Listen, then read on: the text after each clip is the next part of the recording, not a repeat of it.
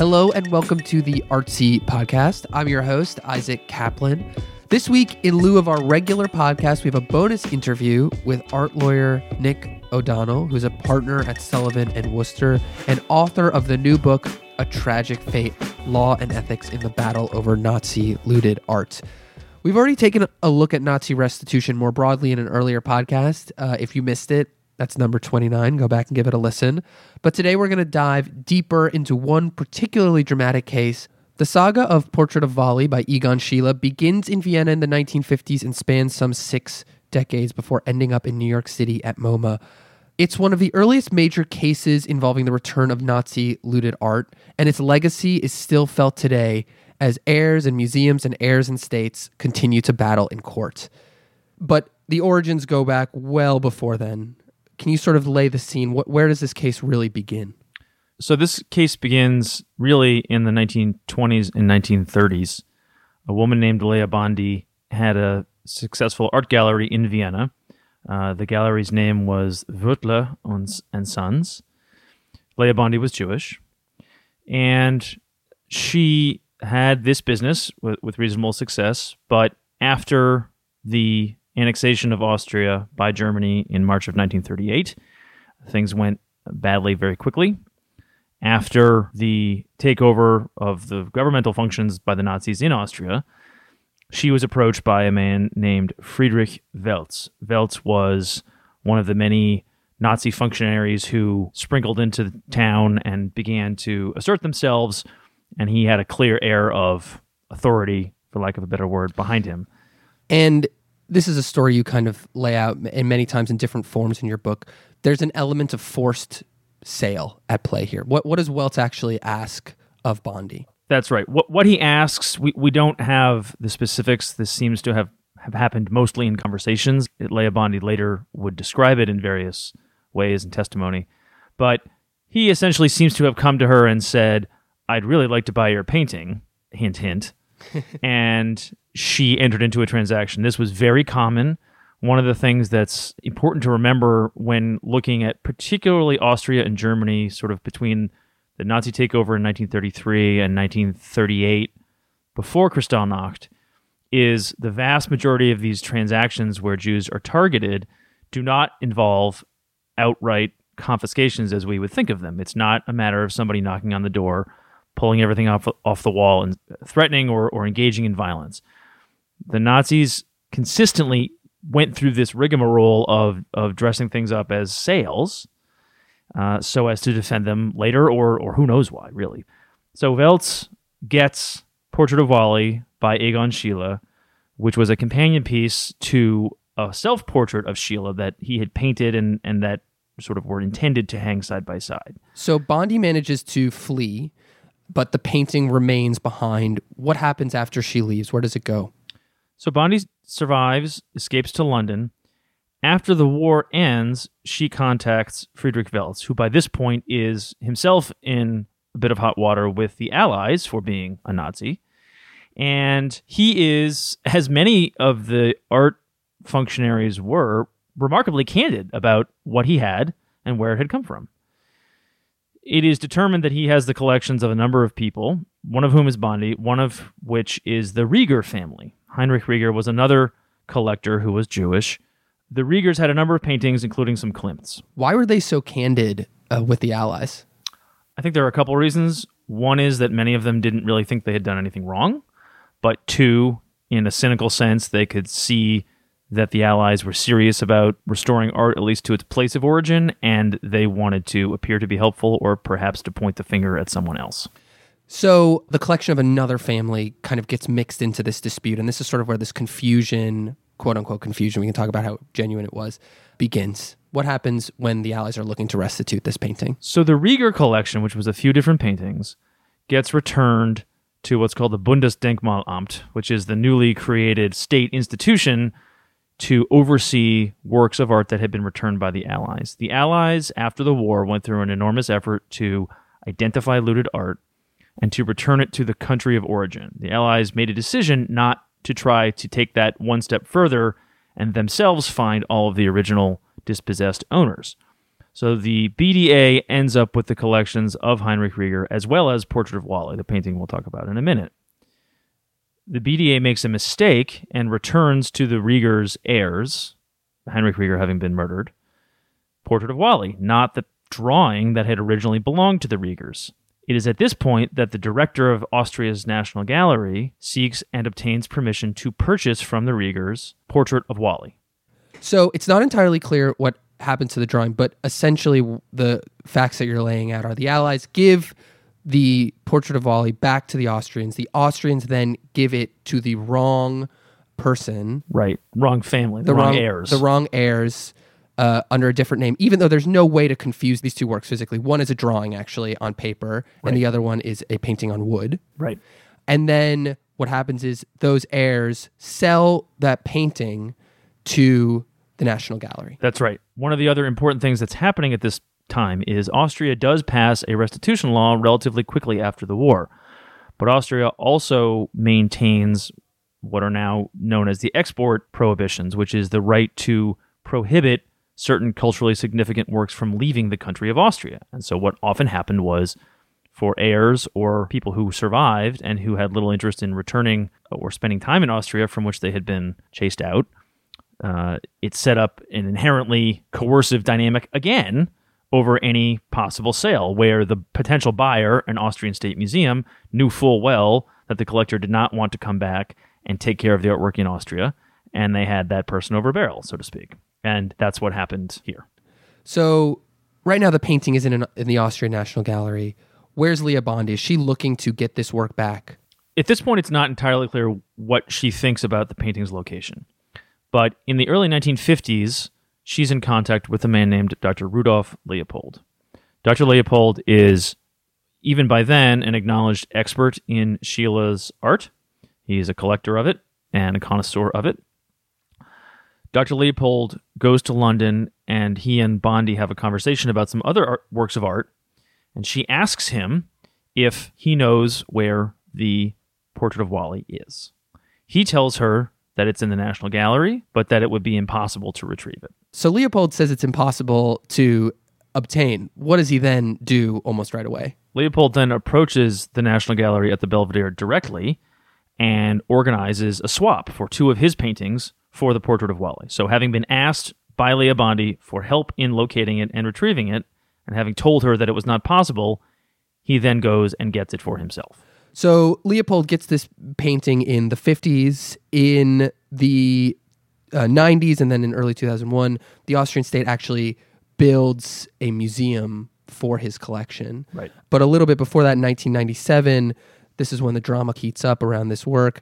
The painting is loaned as part of an exhibition to MoMA here in New York.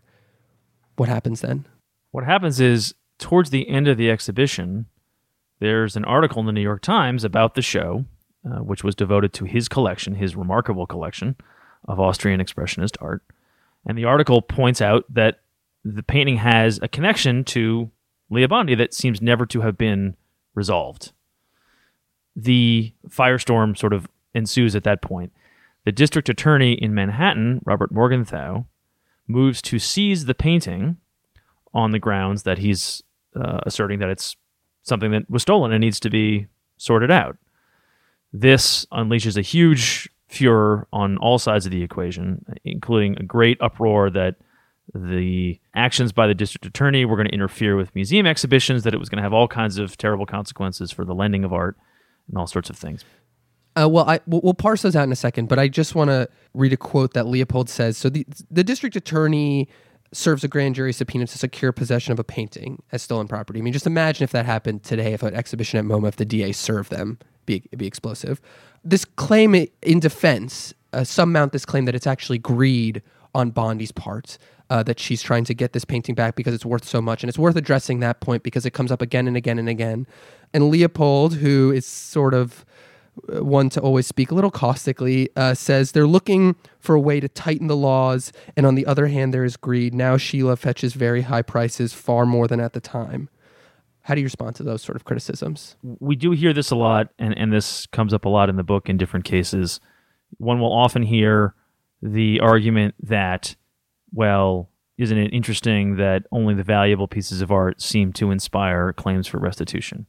And it's a bit of a canard, to put it politely, for two reasons. One is uh, Wally certainly doesn't move that needle one way or the other because this is a an issue that was thrust into the public eye really without any action on Bondi's part. And the second is it is true that like any dispute over money, securities, businesses, whatever, there are points at which litigation is difficult to be economic and that litigating on principle over property of small value is hard to accomplish.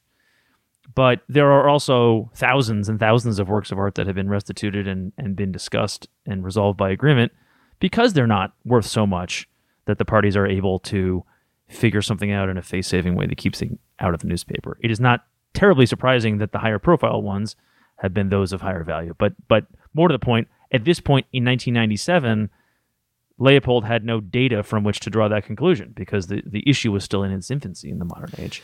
So Leopold's only part of the equation here right now. MoMA is the other part. And they assert over and over again that they're not taking a position uh, in this. And we'll sort of talk about the legalities behind the seizure in a second. But I think it's also worth mentioning that assertion, which actually ends up getting an, an NPR reporter fired. So, what, wh- where does the MoMA say it's standing, and where do you sort of see them standing? Well, MoMA takes the position initially, like again, it's sort of in any other neutral legal dispute of somebody holding a, a piece of property, that it's in possession of of an object that it has a contractual obligation to return to someone, and that this puts it in an untenable position. Now, that's true to a certain extent, and certainly in a practical and public relations sense. But from a legal standpoint, that question was going to be sorted out whether the object should be seized. There, there really could have been no argument by the Leopold collection that if MoMA were ordered to return the painting or turn the painting over to someone by a court, that that court order would mean that MoMA had breached its agreement. That's not how court orders work, really. But it's certainly a position and a, and a quandary that one can understand from the standpoint of the museum. They're in the business of putting on exhibitions. They clearly never anticipated this, and all of a sudden, you know, they're on the front page of newspapers on on both sides of the ocean. Yeah, they, they did. They didn't anticipate it, and they make a, a, paperwork mistake, or maybe that's a little bit understating it. But but we'll get there. So so that so uh, Leopold and MoMA fight back against Manhattan's DA in court. What happens? So Leopold and MoMA move to quash the district attorney's subpoena pursuant to New York's Arts and Cultural Affairs law, which has a provision to immunize from seizure things that have been part of a temporary exhibition.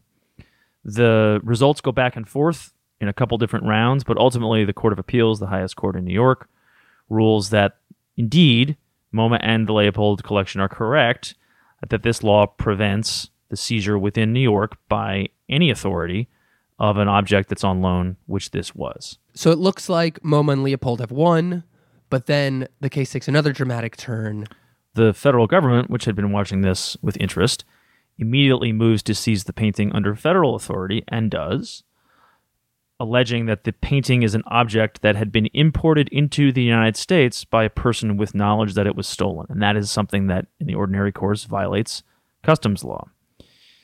This is where it gets a little interesting because there is an analog to the anti seizure statute that New York has in federal law. But whereas the New York law is self effectuating, that is, if an object is loaned to an exhibition, it becomes immune from seizure by being loaned.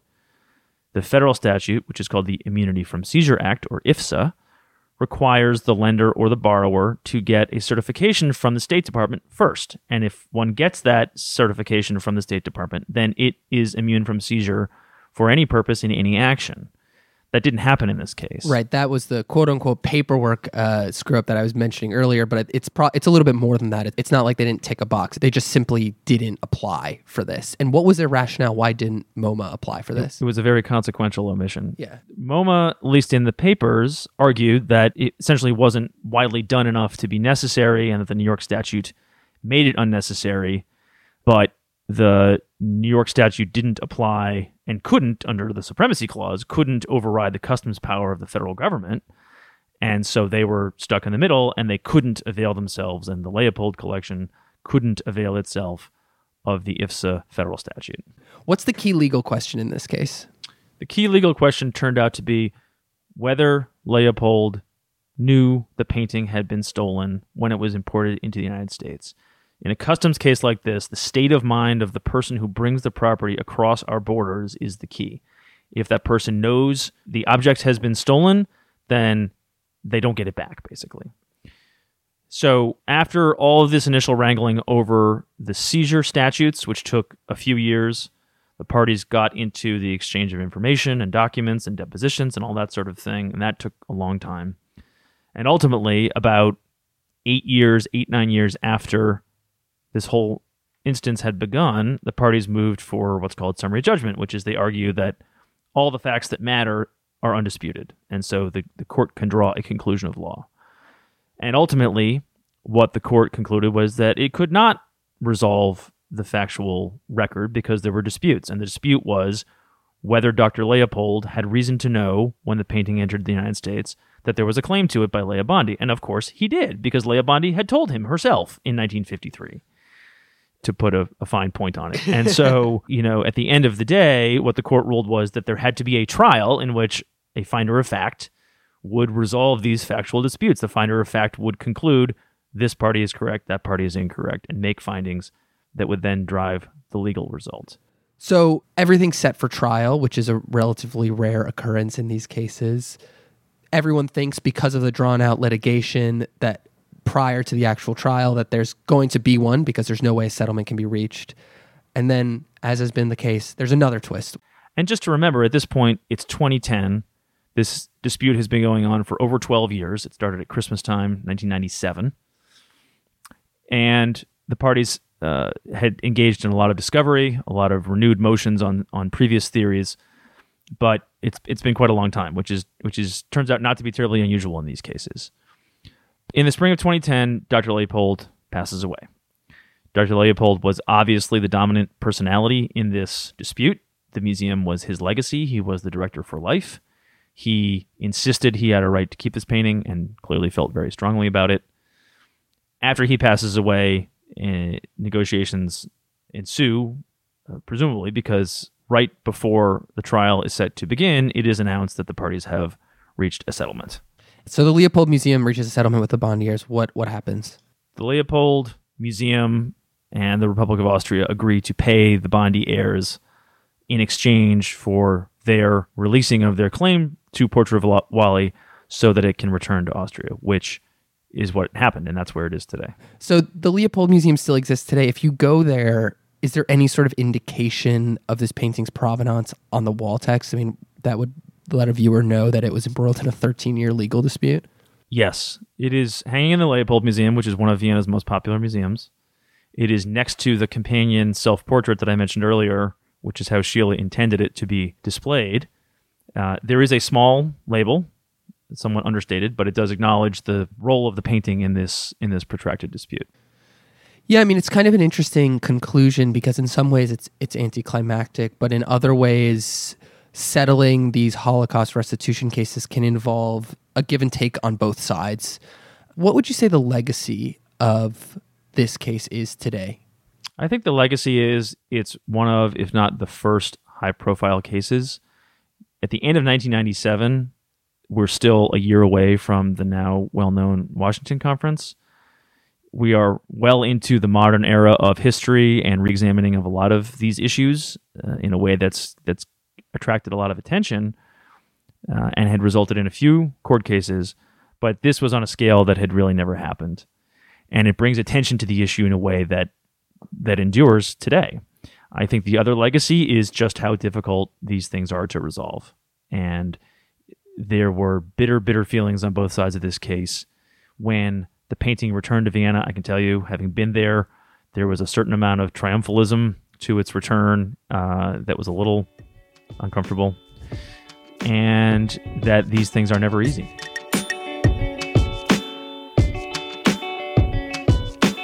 Well, thanks, Nick, so much for for joining us. It's really been my pleasure. Thank you very much for having me. And your book again is called A Tragic Fate Law and Ethics in the Battle Over Nazi Looted Art. Anyone looking to understand the complexities and difficulties surrounding this topic should pick it up.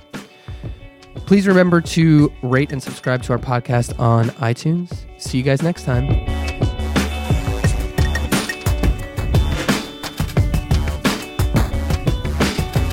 Our producer this week, editorial associate Abigail Kane, and the theme music is by Broke for Free.